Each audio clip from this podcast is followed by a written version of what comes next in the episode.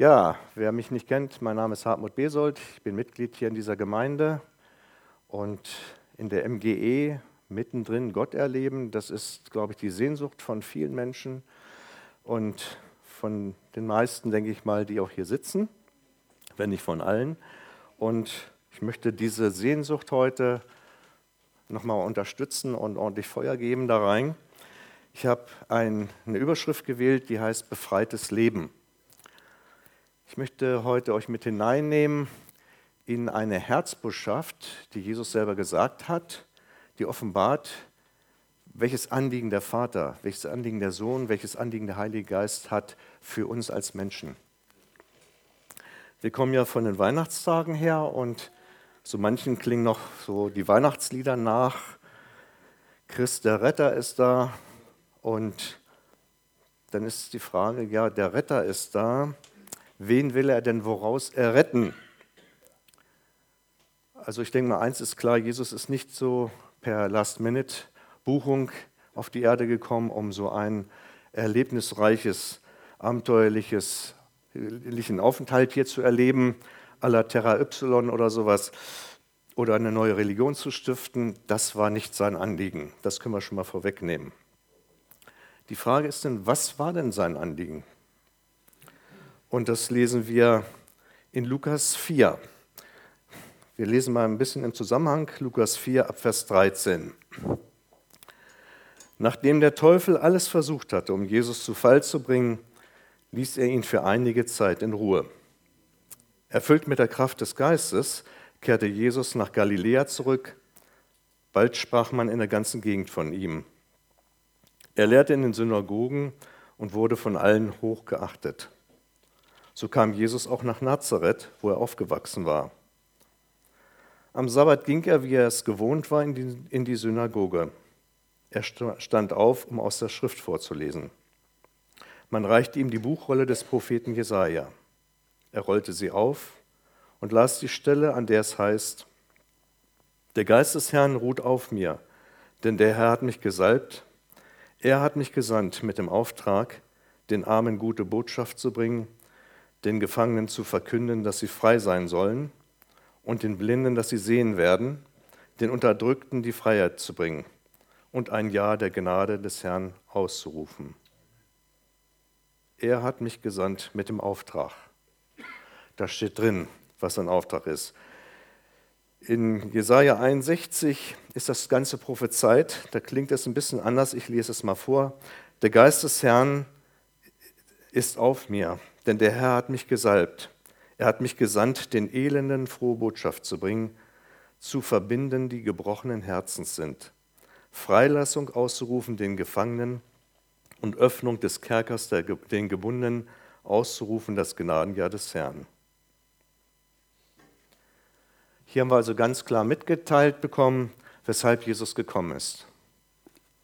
Und ich weiß nicht, wie es euch geht. Also es war so Mitte 2015, ich habe den Text schon lange gekannt, hat mich das ganz neu angesprochen und seitdem bewegt mich dieser Vers, weil der so aktuell ist, aktueller denn je. Mag sein, dass der eine, der andere sagt, äh, ich fühle mich gar nicht arm. Guck mal auf mein Bankkonto, das sieht ganz gut aus. Andere vielleicht sagen, naja, ich könnte da was gebrauchen. Die meisten werden sagen, äh, wovon willst du heute sprechen? Ich bin doch nicht blind. Kommen wir nachher noch drauf. Ich habe auch nie im Knast oder im Kerker gesessen. Also die Botschaft scheint nicht für mich zu sein, das Anliegen Gottes scheint nicht für mich zu sein. Wenn man das so pauschal und mehr oberflächlich betrachtet, mag das stimmen. Aber ich habe nicht nur bei mir, auch bei anderen etwas beobachtet. Nämlich, dass selbst wenn man rein äußerlich frei herumläuft, man sehr gefangen sein kann. Es können Dinge in deinem Leben passieren, die dich so gefangen nehmen, die dich so vereinnahmen, die dich beherrschen, dass du Tag und Nacht nur noch darüber nachdenkst. Deine Gefühle, dein ganzes Sein wird maßgeblich davon bestimmt. Und du merkst, ich möchte eigentlich, dass es anders ist, aber ich bin wie im Gefängnis dieser Sache, ich komme da gar nicht raus. Und dann ist vielleicht auch so, dass du sagst, ich sehe den Weg aus dieser Situation gar nicht heraus. Ich bin wie blind. Ich fühle mich so zerschlagen. Ich brauche eigentlich jetzt Aufrichtung. Ich brauche frohe Botschaft. Vielleicht sagt der eine oder andere jetzt, ah ja, dann ist der Auftrag doch für mich, dann ist äh, Jesus auch für mich gekommen. Und ich möchte ja, euch einfach ermutigen mit dem, was jetzt so kommt. Ich möchte das einfach auch ganz bewusst so äh, mich da führen lassen in dem, was ich sage, weil ich glaube, dass, dass hier äh, Gott sein Herz aufmachen möchte und uns die Hand reichen möchte. Er möchte uns nehmen und, und an sein Herz drücken ähm, wenn wir begreifen, was das bedeutet, und ich kann jetzt eigentlich nur eine kleine Facette davon öffnen, von diesem Thema, äh, wenn man darauf hinweist, dass Jesus gesagt hat, wie der Vater mich gesandt hat, so sende ich euch, bedeutet das, er möchte Vervielfältigung auch durch uns haben in der Art und Weise, wie er gewirkt und gehandelt hat. Und dass wir da zurzeit sehr wenig erleben, das ich denke mal, das bewegt viele. Also mich bewegt das sehr. Und ja, ich habe eine Gebetskanone mit meiner Frau nach oben gerichtet, dass wir da mal den Himmel durchschießen und sagen, jetzt muss doch mal wieder was runterkommen. Der eine oder andere mag vielleicht glatt in seinem Leben lange Zeit durchkommen, aber eigentlich die meisten Menschen erleben in ihrem Leben Erschütterungen. Als ich jetzt in Münstedt vorbeifuhr, habe ich mal nach links geguckt. Ein Haus, an dem wir oft vorbeigefahren sind, steht als ausgebrannte Ruine da. Vielleicht ist eine Kerze angeblieben. Was für eine Erschütterung für die Leute, denen das Haus gehört. Ich hoffe, dass alle gerettet sind. Ich habe davon nichts gehört, aber ich war doch sehr betroffen, das so zu sehen. Und vielleicht sagst du, mir geht es auch so, ich fühle mich wie eine Ruine, völlig ausgebrannt. Wir dürfen diese äh, Vergleiche ruhig nehmen. Jesus hat auch Bilder genommen, um einfach unsere Situation zu beschreiben. Und da habe ich gesagt, wie, viele Menschen sind ausgebrannt, wie so eine Ruine. Die letzte Zeit äh, sind wir Kontakt mit einem Mann, so Mitte 40, Familie mit zwei Kindern. Und was er so als Not von sich gibt, er ist wie so eine Ruine ausgebrannt. Er ist aufgewachsen, die Eltern haben sich scheiden lassen, er hat sich entschieden, beim Vater im Haus zu leben, hat eine neue Frau gefunden und die Stiefmutter brachte zwei Kinder mit. Das hatte dann den Anlass, dass er in den Keller ziehen durfte, in ein Zimmer und die beiden Kinder haben oben auch in seinem Zimmer Platz genommen. Der Vater hat nun gesagt, naja, neue Familie, neues Glück und hat sich um den Sohn kaum gekümmert. Am Monatsanfang bekam er Geld nach dem Motto, sieh zu, wie du damit klarkommst. Und der hat sich natürlich erstmal gefreut, Hand ist voll und hat auch etliche Freunde eingeladen, die waren dann mit dem Geld Mitte des Monats verschwunden. Und er hat mir letztens gesagt, weißt du was, ich habe oft nur den letzten Teil des Monats mit Wasser überlebt. Ich habe nur Wasser zu mir genommen, mehr hatte ich nicht. Und er sagte, ich sah aus wie ein KZ-Häftling. Äh, die Beschreibung, da geht es einem ganz schön den Rücken runter. Und er sagte, ähm, dass er aber erlebt hat, wie dann ein Mann, der auch für Essensausfahrten, also wie Essen auf Räder, sowas in der Art, so eine Einrichtung, war der zuständig und verantwortlich. Und er hat ihn nur kurz kennengelernt, aber der hat sofort gemerkt und von Gott aufs Herz gelegt gekriegt, wenn Essen nicht angenommen wurde, Manche haben gesagt, nee, ich möchte heute nichts und so war das Essen übrig. Und da hat er gesagt, da gibt es einen, der braucht es. So wurde er versorgt wie die Israeliten in der Wüste mit Manna oder Elia vom Raben mit Brot.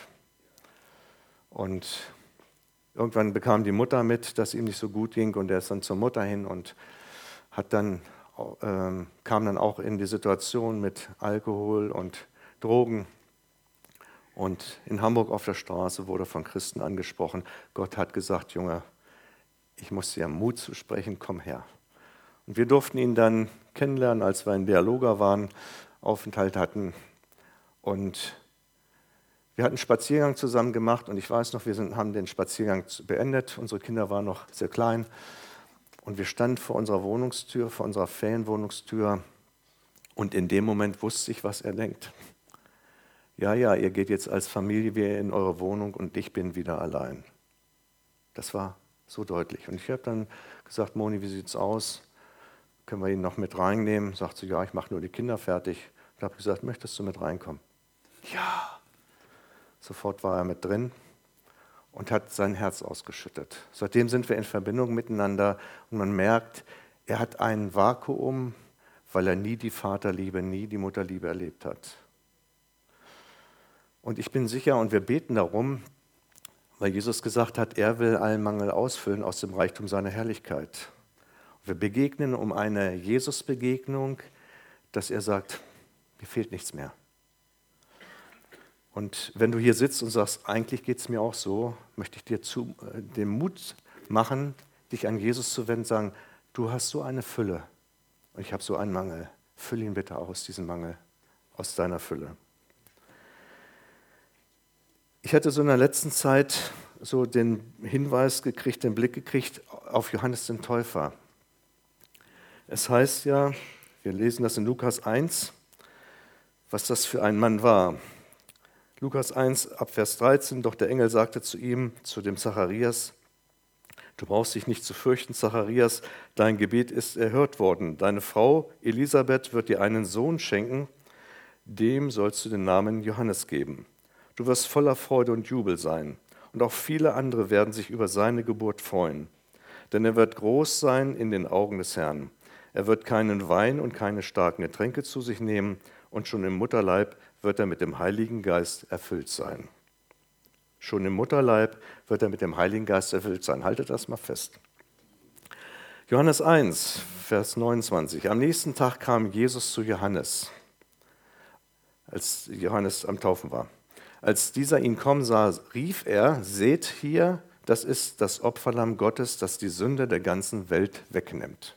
Eine ganz klare Aussage. Verse 35, 36. Am nächsten Tag stand Johannes wieder am gleichen Ort, zwei seiner Jünger waren bei ihm. Da ging Jesus vorüber. Johannes blickte ihn an und sagte, seht, dieser ist das Opferlamm Gottes. Wir haben also einmal die Feststellung, dass der Johannes der Täufer schon im Mutterleib mit Heiligen Geist erfüllt war. Wir haben hier die zweifache Aussage, eine ganz klare Aussage, das ist Gottes Lamm, das die Sünde der Welt trägt. Jetzt gucken wir mal in Matthäus 11 rein. Johannes 11 äh, ab 2, Vers 2. Johannes hörte im Gefängnis vom Wirken Christi. Er schickte einige seiner Jünger zu ihm und ließ ihn fragen, bist du, der da kommen soll, oder müssen wir auf einen anderen warten? Merkt ihr was? Ein Mann vom Mutterleib an mit Heiligem Geist erfüllt.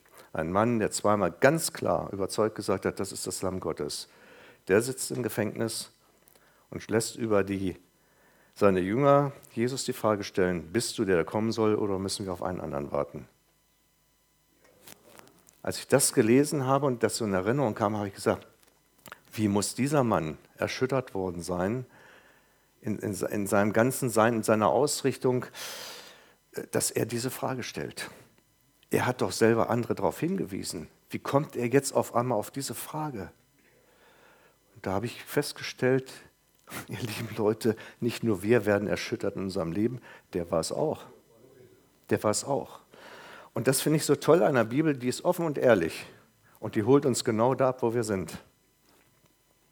Und ich habe mir gesagt, ähm, wenn ein Johannes der Täufer erschüttert worden ist und auch andere erschüttert worden sind, dann ist das irgendwo ein Bestandteil von unserem Leben, aber es hat eine Aufgabe. In Hebräer lesen wir, dass, das erschüttert werden, äh, dass, dass wir erschüttert werden, damit das Unerschütterliche bleibt. Und so manches sortiert sich neu, wenn wir erschüttert werden im Leben. Auf einmal merken wir, ja, was ist denn wichtig, was ist denn nicht wichtig. Die Schubladen werden neu sortiert im Leben. Und das, was vorher so wichtig war, scheinbar wichtig war, wird in den Müll geschmissen und sagt, das taugt gar nichts. Wenn es hart auf hart kommt, hält mich das gar nicht. Es gibt mir keinen Mut, keinen Trost, keine Zuversicht. Was sagt Jesus denn diesem armen Johannes im Gefängnis? der war ja nicht nur äußerlich im Gefängnis, der war jetzt auch innerlich im Gefängnis. Im Gefängnis der Orientierungslosigkeit. Wo geht es denn jetzt lang? Ist das oder ist das nicht? Und Jesus gibt ihm eine Botschaft, ich bin es. Und zwar in der Form, wir lesen es weiter, geht zu Johannes und berichtet ihm, was ihr hört und seht. Und als Jesus gewirkt hat, da ist einem das Hören und Sehen vergangen. Du brauchst nur noch zugucken, du hast live erlebt. Heutzutage hören wir viel, aber wir sehen wenig. Aber wir beten darum und ich bin sicher, es wird sich ändern. Blinde sehen, Lahme gehen, Aussätzige werden geheilt, Taube hören, Tote werden auferweckt und den Armen wird gute Botschaft verkündet. Und glücklich zu preisen ist, wer nicht Anstoß an mir nimmt.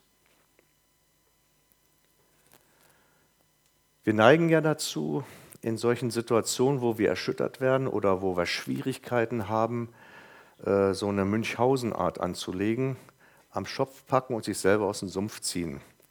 Und wer das schon ein paar Mal versucht hat, der merkt, irgendwann sind die Haare aus und man sitzt immer noch im Sumpf. Und ich denke mal, dass Gott eine Weile auch zuguckt. Ah, und der Teufel kommt und sagt, du musst dich noch mehr anstrengen, du hast noch nicht genug gezogen. Du musst ordentlich strampeln. Versuch mal im Sumpf zu strampeln. Da geht es nicht nach oben, da geht es nach unten. Und diese Hilflosigkeit, die du vielleicht jetzt auch gerade in deiner Situation erlebst, ist die beste Gelegenheit, dass sich Jesus in deinem Leben offenbart. Und ich möchte euch einfach mal hineinnehmen in zwei Ereignisse, wo Jesus in die Situation von Menschen hineingekommen ist und die radikal geändert hat. Wir lesen Johannes 9 von der Heilung eines Blindgeborenen. Unterwegs sah Jesus einen Mann, der von Geburt an blind war. Rabbi, fragten die Jünger, wie kommt es, dass dieser Mann blind geboren wurde? Wer hat gesündigt? Er selbst oder seine Eltern? Es ist weder seine Schuld noch die seiner Eltern, erwiderte Jesus. An ihm soll sichtbar werden, was Gott zu tun vermag und weshalb Jesus auch gekommen ist. Wir müssen den Auftrag dessen, der mich gesandt hat, ausführen, solange es Tag ist, die Nacht kommt, in der niemand mehr etwas tun kann. Solange ich in der Welt bin, bin ich das Licht der Welt. Nachdem Jesus seinen Jüngern diese Antwort gegeben hatte, spuckte er auf den Boden und machte aus Erde und Speichel einen Brei, den er dem Blinden auf die Augen strich. Dann befahl er ihm, geh hin zum Teich Siloa und wasch dir das Gesicht. Siloa bedeutet Gesandter. Der Mann ging dorthin und wusch sich das Gesicht, und als er von dort wegging, konnte er sehen. Beleuchten wir einfach mal die Situation von diesem Mann. Ich habe mich da mal so ein bisschen hineinversetzt. Der war in einer sehr blöden Situation. Es gab damals keine Sozialhilfe. Er war also abhängig von Menschen, die sich um ihn kümmerten oder zumindest mit Almosen ihn so durchs Leben schleppten. Er war orientierungslos. Er musste geführt werden wieder auf andere angewiesen. Er war richtig hilflos. Er war eine Randfigur der Gesellschaft. Er saß wortwörtlich am Straßenrand und bettelte und musste erleben, dass er mit diesen gesammelten Almosen gerade so überlebte. Also von einer Lebensfülle war da nicht die Rede. Und dann erlebt er auch noch dieses Schubladendenken der Leute. Wer hat denn gesündigt? Er oder seine Eltern? Das kommt auch noch oben drauf. Dass in eine Schublade gesteckt wird, na, hat ja selber Schuld. Obwohl er es nicht hat, wie Jesus ganz klar aufklärt.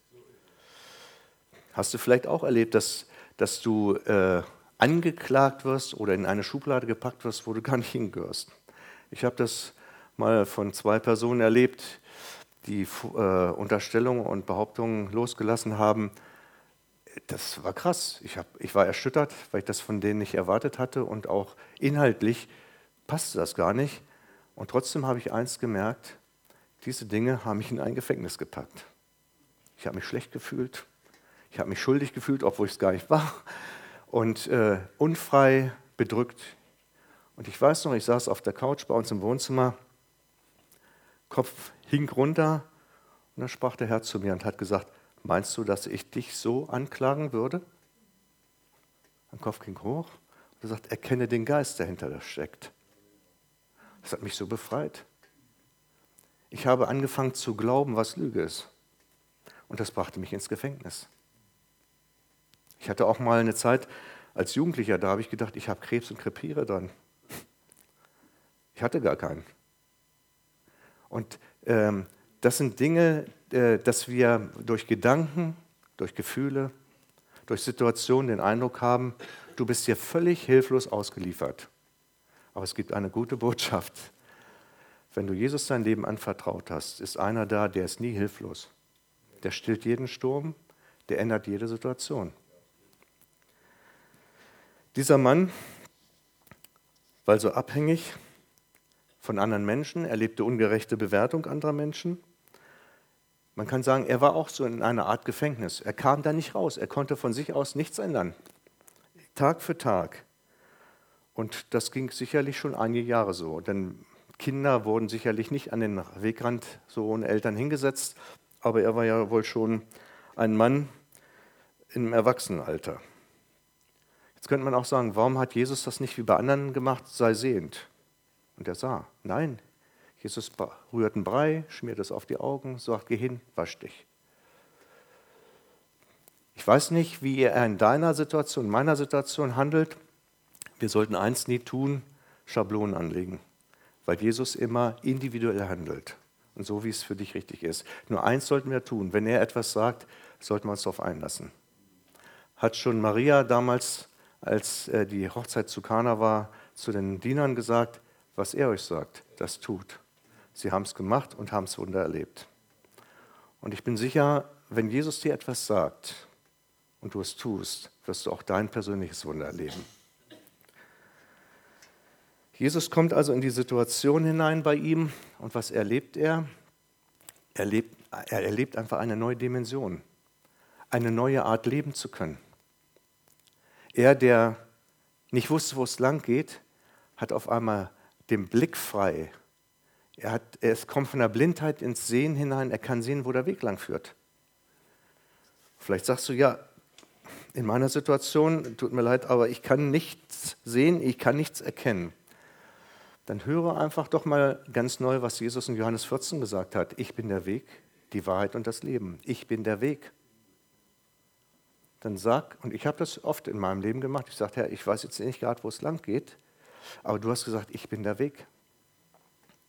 Ich weiß noch in einer Situation äh, mit meiner Mutter, sie wollte nicht ins, äh, ins äh, Pflegeheim und hatte jetzt auf einmal Angst und so. Und äh, es war die Frage, ob sie jetzt nun ganz hingeht. Und ich habe gesagt, Herr, ich weiß jetzt auch nicht, wie ich hier handeln soll und wie ich sie begleiten soll. Sie ist in so einer inneren Anspannung und Angst. Und ich weiß noch in Braunschweig, ich ging gerade von der Mittagspause nach Hause, habe gesagt, du bist der Weg. Und jetzt brauche ich dich hier als Weg. Zeig es mir. Da kam ein Wort, Kurzzeitpflege. Und sie hat gedacht, für immer rein. Ich habe gesagt, Mensch, das ist doch die Lösung. Sie kommt erstmal für vier Wochen hinein und kann dann prüfen, ob das das Heim für sie ist. Ja, und das war für alle zufriedenstellen und das war in der Situation die Lösung. Ich habe gesagt, Herr, du bist hier der Weg und ich kenne ihn nicht, ich weiß nicht. Ein Wort, Kurzzeitpflege. Und das war der aufgezeigte Weg. Dieser Mann war Randfigur in der Gesellschaft und mit einem Mal war er Gesprächsthema Nummer eins. Die Nachbarn sagten, wenn man es weiterliest, hey, war das nicht der Blinde? Nee, nee, nee, der sieht ihm nur ähnlich. Sagt er, doch, doch, ich bin's. Was? Wie kommt das denn? Merkt ihr was? So sitzt irgendwo am Staub, hier kommen, Leute werfen kaum hingeguckt, äh, ihre Almosen dahin, ja komm, lass uns in Ruhe, ist da ein Problem, nicht meins. Äh, und jetzt auf einmal, hey, was, was ist denn bei dir passiert? Was hat sich denn bei dir geändert? Ja, das kann ich euch sagen. Da kam jemand zu mir, so und so ist es abgelaufen. Und dann waren alle von Socken, sowas hat es ja noch gar nicht gegeben. Und dann auf zu den Pharisäern, Schriftgelehrten, die das juristische Sagen damals hatten. Und dann haben die ihn auch gefragt. Und es ist interessant, wenn man mal so den Text, wir wollen das aus Zeitgründen jetzt nicht alles genau betrachten, äh, wie er dann auch teilweise den, äh, diesen Schriftgelehrten, diesen Theologen der damaligen Zeit antwortet. Wie? Ihr wisst das nicht, woher der kommt? Na? Es ist nie, nie hat jemand gehört, dass jemand die Blenden auf, äh, den Augen aufmachen kann. Na? Also der hat die sogar noch belehrt. Er wurde immer mutiger, wenn man liest, der wird immer mutiger in seinen Aussagen, so überzeugt und Jesus begegnet ihm nochmal neu. Und er kniet sich vor Jesus nieder und sagt, ich nehme dich an als meinen persönlichen Herrn. Und vielleicht bist du auch in einer Situation, wo lange schon irgendwie was stagniert und du nicht sehen kannst, wo geht es jetzt eigentlich lang und den Eindruck hast, irgendwie taste ich mich hier durchs Leben, aber ich habe keine klare Spur in meinem Leben. Ich möchte dich nochmal erinnern, Jesus hat gesagt, ich bin der Weg. Denn, denn ja, und mit, mit der Wahrheit über deine Situation, vielleicht glaubst du irgendwelchen Lügen, die gar nicht Fakt sind, er ist auch die Wahrheit. Er macht dich durch die Wahrheit frei und du kommst ins Leben hinein. In ein Leben, das Gott dir geben möchte. Ein Leben der, der Zufriedenheit, der Erfülltheit. Kennt ihr diesen, wie heißt er, Nick Vujicic oder so ähnlich heißt er? Keine Arme, keine Beine keine, und so. Der, hat, der wollte sich das Leben nehmen, weil er gesagt hat, geht nicht mehr. Und äh, wie hat Gott ihn verändert? So ein Rumpf ist eigentlich nur da. Und der hat vor Schulklassen gesprochen. Ich habe das im Internet mir angeguckt. Und hat gesprochen, hat den Mut zugesprochen. Und die Schüler saßen da, sind nachher nach vorne gekommen, haben ihn umarmt und haben geweint. Die waren tief berührt und gesagt, wie kann das sein, dass einer in so einer Situation so viel Hoffnung ausstrahlt? Weil er nicht im Gefängnis ist, weil Jesus ihn freigemacht hat. Er hat begriffen, ich bin nicht abhängig von meinem Körper, ich bin abhängig von Jesus. Ich habe mal äh, bei einem Vortrag von einer Frau gehört, die sagte, die musste wohl abends äh, so eine äh, Lungenmaschine oder was, also musste beatmet werden. Und äh, sie sagte, eine Frau hat gesagt, Mensch, sag mal, wie geht's dir denn eigentlich? Ja, mir geht's gut, ne? Naja, aber ich meine, du hast doch und so, wie geht's dir denn? Mir geht's gut? Naja, aber du musst doch so ein Beatmungsgerät und so weiter und ne? Ja, dann kannst du ja doch nicht, sagt sie, habe ich den Körper oder hat der Körper mich? habe gesagt, das ist eine interessante, eine interessante Sichtweise. Habe ich den Körper oder hat der Körper mich? Und da habe ich gemerkt, die Frau ist nicht im Gefängnis. Die ist nicht im Gefängnis. Und der Nick Voigt, der hat mal gesagt, er hat in seinem Schrank ein paar Schuhe stehen. Weil er sagt, Gott ist alles möglich. Und wenn Gott mich heilt, dann muss ich ein paar Schuhe haben. Und die stehen schon im Schrank. Hat gesagt, wow, das ist eine Sicht. Jesus ist der gleiche gestern, heute und in alle Ewigkeit, wissen wir. Und Malachi 3, Vers 6 heißt es auch, ich, der Herr, verändere mich nicht. Also fasse Mut, egal in welcher Situation du bist, auch deine Situation kann geändert werden, deshalb ist er ja gekommen. Wir gucken mal in ein anderes Leben hinein. Ich, ich liebe Biografien und äh, das lebt so. Johannes 5, Abvers 1. Einige Zeit später war wieder ein jüdisches Fest. Und Jesus ging nach Jerusalem hinauf. In Jerusalem befindet sich in der Nähe des Schaftors eine Teichanlage mit fünf Säulenhallen. Sie wird auf Hebräisch Bethesda genannt. In diesen Hallen lagen überall kranke Menschen, Blinde, Gelähmte und Verkrüppelte. Unter ihnen war ein Mann, der seit 38 Jahren krank war. Jesus sah ihn dort liegen und es war ihm klar, dass er schon lange leidend war. Willst du gesund werden? fragte er ihn. Der Kranke antwortete, Herr, ich habe niemanden, der mir hilft, in den Teich zu kommen, wenn sich das Wasser bewegt. Und wenn ich jetzt allein versuche, steigt ein anderer vor mir hinein. Da sagte Jesus zu ihm, steh auf, nimm deine Matte und geh. Im selben Augenblick war der Mann gesund, nahm seine Matte und ging. Der Tag, an dem das geschah, war ein Sabbat. Ja, nun begeben wir uns mal in die Situation dieses Menschen hinein. Der lag unter Schicksalsgenossen. Alle um ihn herum hatten ein großes Problem, körperliches Problem, blind, gelähmt, verkrüppelt. Und alle hatten eine Sehnsucht, raus aus dieser Situation. Und jetzt war da am Teich Bethesda, da gab es die Situation, dass von Zeit zu Zeit heißt es, ein Engel das Wasser bewegte und wenn sich das Wasser bewegte, wusste man, der Erste, der reinsteigt, ist geheilt. Ja, und jetzt hat dieser Mann 38 Jahre, lesen wir, 38 Jahre ist er alt. Ich weiß nicht, seit wann er dort lag. Nee, 38 Jahre lang war er krank. Nicht, ach, ist nicht so alt, also 38 Jahre war er krank. Ähm, und der versuchte lange, lange Zeit, seine Situation selber zu verändern. Und hat es nicht geschafft. Münchhausen lässt grüßen. Selbstanstrengung ohne Erfolg. Kennst du das auch? Was habe ich alles schon versucht und ich bin nicht rausgekommen aus der Situation? Ganz im Gegenteil, eigentlich hat sich's verschlimmert. Ich resigniere, ich bin völlig im Frust, auswegslose Situation, Depression, es ändert sich sowieso nichts. Im Gefängnis der Erwartungslosigkeit gelandet, die eigene Unfähigkeit zur Änderung lähmt.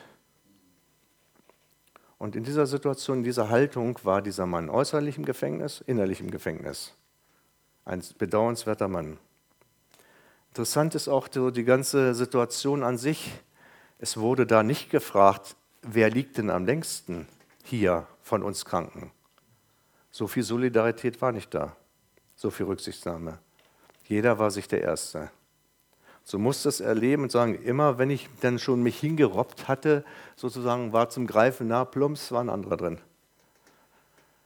Wie viel Enttäuschung hat der Mann wegstecken müssen, bis er irgendwann aufgegeben hat. Und die Situation, als Jesus ihm begegnet hatte, war so eine Situation der Aufgabe. Ich kann nicht mehr. Und interessant ist ja auch die Antwort, als Jesus fragte, willst du gesund werden? Hätte er sagen können, ja. Ne? Wieder Hoffnung, ja, da fragt einer nach, ob ich gesund werden will. Die Hoffnung kommt ja nicht mehr zum Ausdruck, sondern ich habe niemand, der mir hilft, allein gelassen. Vielleicht fühlst du dich auch allein gelassen in deiner Situation. Jesus hat gesagt, sieh, ich bin bei euch alle Tage bis an der Weltende. Du musst nicht allein sein. Du darfst wissen, Jesus ist da und deine Situation und dein Leben interessiert ihn und er nimmt Anteil daran.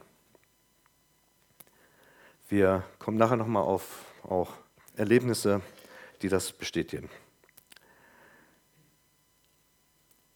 Er sagt, ich habe niemanden, der mir hilft, in den Teich zu kommen.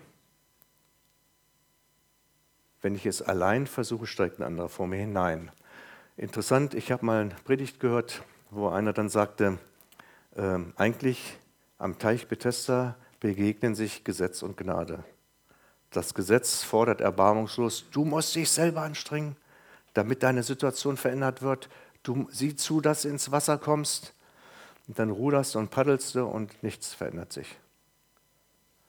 Was hat Jesus gesagt? Er Hat gesagt, nun komm, ich, weißt du was? Äh, ich bleibe jetzt bei dir stehen und feuere dich an, damit du vielleicht mit deiner Einstellung es besser schaffst diesmal. Ne? Ich jubele und klatsche und pfeife, äh, so wie beim Fußballspiel, äh, damit das diesmal klappt. Ich motiviere dich, ich bin dein Motivationstrainer, hat Jesus nicht gesagt. Jesus hat nur gefragt, willst du gesund werden? Und er, als er resignierend sagt, wie er sich fühlt und dass er keine Aussicht mehr hat, sagt Jesus, komm, steh auf, nimm deine Matte. Wow, von einem Moment, das ist Gnade. Er hat nichts verdient. Er hat nicht durch Selbstanstrengung irgendwas erreicht. Es ist ein Geschenk. Gnade ist ein Geschenk. Und das, was wir an Lebensveränderung erleben dürfen, durch Gottes Wirken, ist ein Geschenk. Es hat sich keiner von uns verdient. Es ist ein Geschenk. Aber dieses Geschenk will er uns ja machen. Deshalb hat er ja auch den Auftrag vom Vater gekriegt. Der Vater hat gesagt, Sohn, wir sehen doch, wie sich die Menschen abquälen. Die Gesetze können sie nicht halten. Geh du hin und gib ihn, vermittle ihn, deine, ihn meine Liebe, unsere Liebe und gib ihnen das Geschenk der Gnade, der Veränderung. Mancher ist vielleicht äh, im Charakter her in einer Situation, äh, wo er sagt, ah, ich ärgere mich ja selber, dass ich so cholerisch reagiere. Ich habe letztens erst gelesen von Smith Wigglesworth, der vielen wohl bekannt sein wird. Er hat gesagt, äh, er war sehr schnell aufgebracht und bekam schnell ein rotes Gesicht. da war Potenzial drin, ne? da war viel Energie drin, aber die ungesund war. Er hat gesagt, meine Frau war eine gute Köchin, aber ich hatte immer was auszusetzen. Und sagt er, Gott wusste, er muss so einen Mann heiligen, bevor er ihn gebrauchen kann, sagt er. Und als das geschehen war, diese Veränderung durch den Geist Gottes, ist seine Frau nach vorne gegangen und hat gesagt, mein Mann hatte immer was zu meckern. Es gab nichts, womit er zufrieden war. Aber Gott hat ihn verändert. Jetzt ist er mit allem zufrieden. Ja, vielleicht leidest du ja unter einen, irgendwelchen Charakterschwächen oder irgendwelchen Gewohnheiten, in denen du festhängst und so. Es gibt nichts, woraus Jesus dich nicht befreien könnte. Nichts. Er kommt mit allem klar. Und das ist doch eine gute Botschaft, oder? Also ich habe genug Situationen erlebt, wo ich sagte, äh, ich weiß jetzt gar nicht, wo ich klar denken soll. Dann habe ich mich an ihn gewandt. Und siehe da, ich stehe jetzt vorne und darf sagen, Juhu, er hat mich aus vielem herausgeführt, durch vieles hinein, hindurch begleitet. Ich bin ihm sehr, sehr dankbar. Diese Resignation ist überwunden. Dieses Fahren aus, in aussichtsloser Situation veränderte sich in eine Situation, er konnte gehen. Er hatte eine andere Lebensdimension auf einmal. Er konnte am Leben teilnehmen. Von hilfloser Schwäche zu anpackender Stärke. Hat gesagt, nimm deine Matte. Er konnte es ja kaum auf den Beinen halten oder gar nicht. Und jetzt auf einmal steht er, nimmt seine Matte und läuft los. Das ist eine Veränderung. Von Resignation und Frust zu neuer Lebenslust und neuer Lebensperspektive. Von der Enttäuschung durch Menschen zur Ermutigung durch Gott, durch Jesus. Und wenn wir weiterlesen in Vers 14, begegnet ihm Jesus nochmal neu und sagt, mein lieber Freund, in diese Situation hast du dich selber reingebracht. Sündige nicht mehr. Beim anderen wussten wir, er hatte das nicht verschuldet, aber hier war einer, der hat seine Situation, was er gemacht hat, ist nicht beschrieben, aber auf jeden Fall sagt Jesus, das hast du eigentlich dir selber zuzuschreiben, pass auf, ne? Kurskorrektur, dass dir nicht noch was Schlimmeres passiert. Und ich finde das so wunderbar. Äh, der, ob derjenige, der nichts gemacht hat, in Schwierigkeiten ist oder derjenige, der es selber vermasselt hat, in Schwierigkeiten ist, spielt bei Jesus keine Rolle. Seine Liebe gilt für alle gleich. Das ist doch eine gute Botschaft, oder? Es geht ihm um ein befreites Leben von uns. Und das finde ich so super. Ich habe von einer Frau einen Bericht gehört, die hat in einer sehr schweren Situation, in einer Ehesituation gestanden. Da war sogar häusliche Gewalt ein Thema. Äh, dass sie sogar hinsichtlich ihrer Kinder Bedenken hatte. Und zum Gebetskreis durfte sie äh, eigentlich normalerweise auch nicht gehen oder es war ein schweres Unterfangen, da äh, eine Genehmigung zu bekommen. Und ähm, das eine Mal hat sie auch gesagt, ich muss jetzt einfach hin, ist dann hingegangen in diesen Kreis und dann hat man über äh, Visionen gesprochen, dann hat man über irgendwelche Aktionen gesprochen, die starten sollen. Da war eine Leiterin, die, die das Ganze so ein bisschen gemanagt hat. Äh, man hat über viele ja, Dinge der Organisation gesprochen. Und sie hat gesagt, mir war es egal, ich wollte nur unter Christen sein, einfach zur Ruhe kommen. Aber sie hatte vorher gesagt, auch Jesus, siehst du mich eigentlich in meiner Situation? Sie hatte zwar oft Bibelworte und, und Ermutigung gekriegt, aber sie war an einem Punkt, wo sie gesagt hat, weißt du eigentlich, wie es mir geht? Und jetzt, diese Leiterin, die war nun so am Dirigieren und Machen da mit den Organisationen und bekommt einen Impuls, steh auf und bete mit dieser Frau. Nee, passt gerade nicht. Das passt hier jetzt nicht rein. Ja, wenn wir meinen, wir sind schlauer als Gott, ne? Und der zweite Impuls kam. Bete, steh auf und bete mit dieser Frau. Ja, können wir später machen, passt jetzt nicht. Und dann die Frau, äh, die dann das Gebet erhielt, die hat dann nachher gefragt, wie ist das bei dir abgelaufen? Was, wie, was hat dich veranlasst zu kommen? Sagt sie beim dritten Mal, äh, steh auf und bete mit der Frau, sonst kann es sein, dass sie rausgeht und nicht wiederkommt. Das wollte sie nicht auf ihre Kappe nehmen. Der hat dann gesagt, also Leute, wir müssen jetzt hier mal abbrechen. Also ich habe hier so einen wiederholten Eindruck, äh, ich, ne, und ist aufgestanden zu der Frau und legt die Hand auf die Schulter und fängt an zu beten. Und während sie betet, fängt die an zu schluchzen, an zu heulen. Die Frau ist so stark berührt und fängt auch an mit zu weinen, sagt so, ach, es war mir so peinlich, aber irgendwo sagt sie, ne?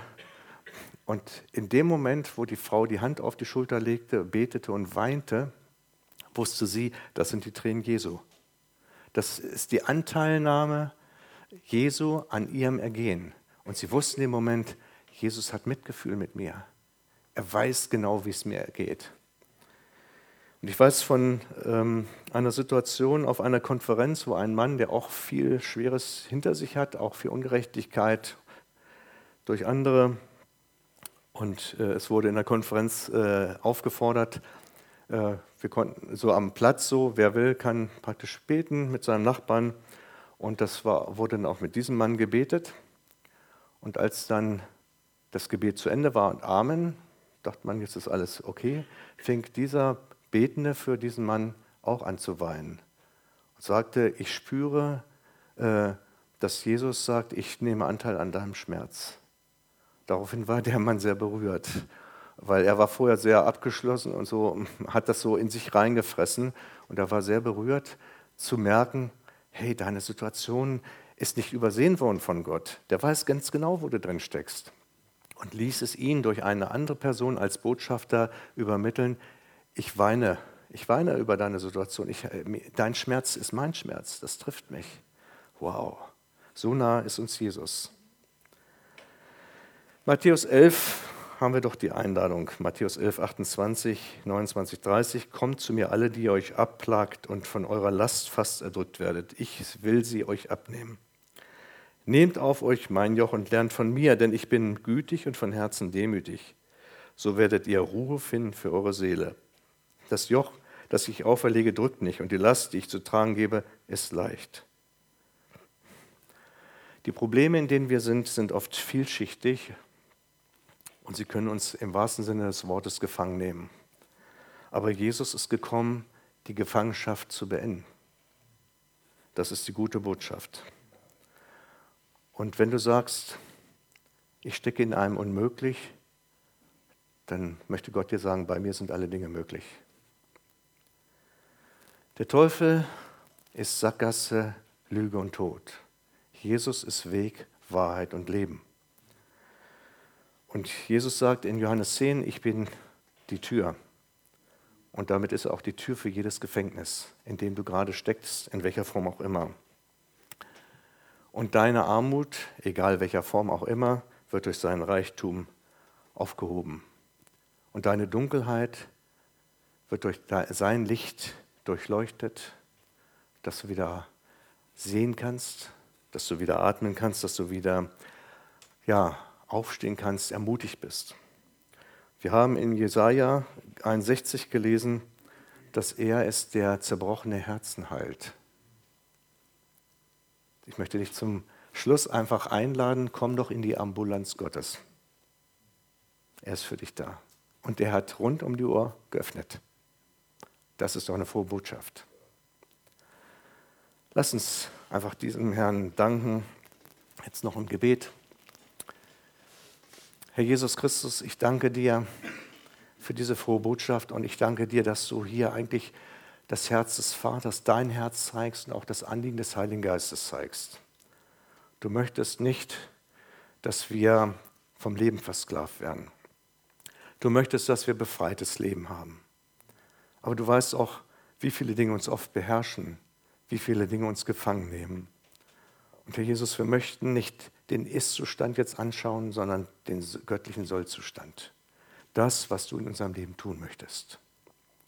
Und ich danke dir, Herr Jesus Christus, dafür, dass du mich aus vielen Situationen so herausgeführt hast. Ich danke dir für das, was du noch vorhast an Befreiung. Aber nicht nur für mich, sondern auch für die Menschen, die hier sind. Ich danke dir, dass du Anteil nimmst an jedem Leben, was hier ist. Und ich danke dir, dass dir niemand egal ist. Und ich danke dir, Jesus, dass du ermutigen möchtest.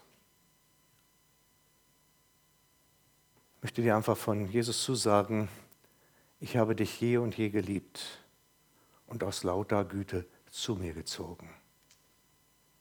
Sei nicht bange. Ich bin dein Trost. Ich bin dein Licht, ich bin dein Heil.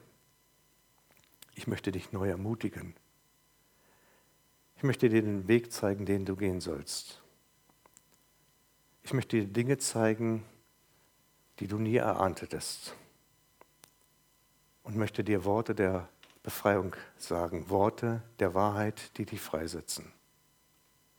Ich möchte dich befreien von vielen Lügengedanken, die dich gedrückt halten. Und wenn es Menschen gibt und wenn du den Eindruck hast, ich bin von keinem geliebt, so möchte ich dir als Herr heute sagen, es ist eine Lüge, ich habe dich je und je geliebt.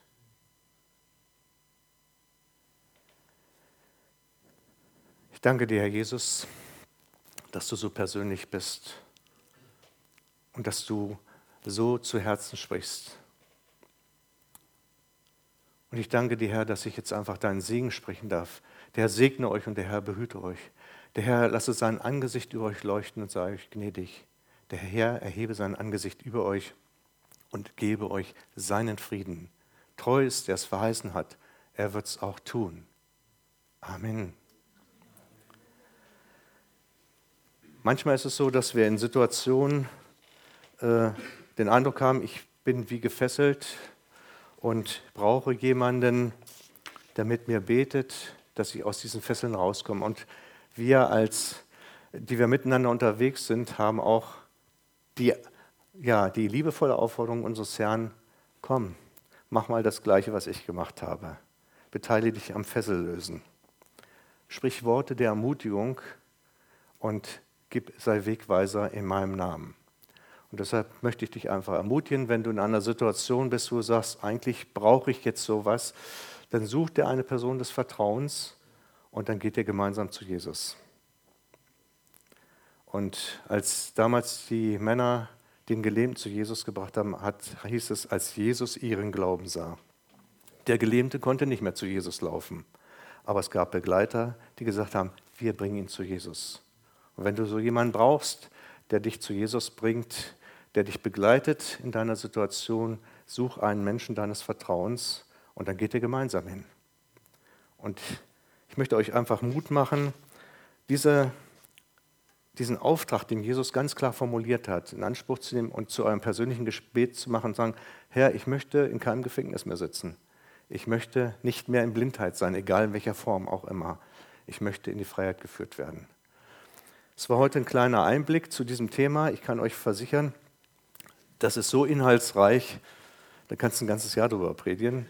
Es ist, ist gewaltig und wie gesagt, seit Mitte 2015 beschäftigt mich das Thema und ich glaube auch, dass Gott in ganz anderer Weise wirksam werden möchte. Und wir sind oftmals von unseren Dingen so gefangen, so vereinnahmt, dass wir ihn gar nicht wahrnehmen. Aber er ist hier. Hier ist er. Er ist hier unter uns, hat er versprochen. Und das finde ich so toll. Gott segne euch.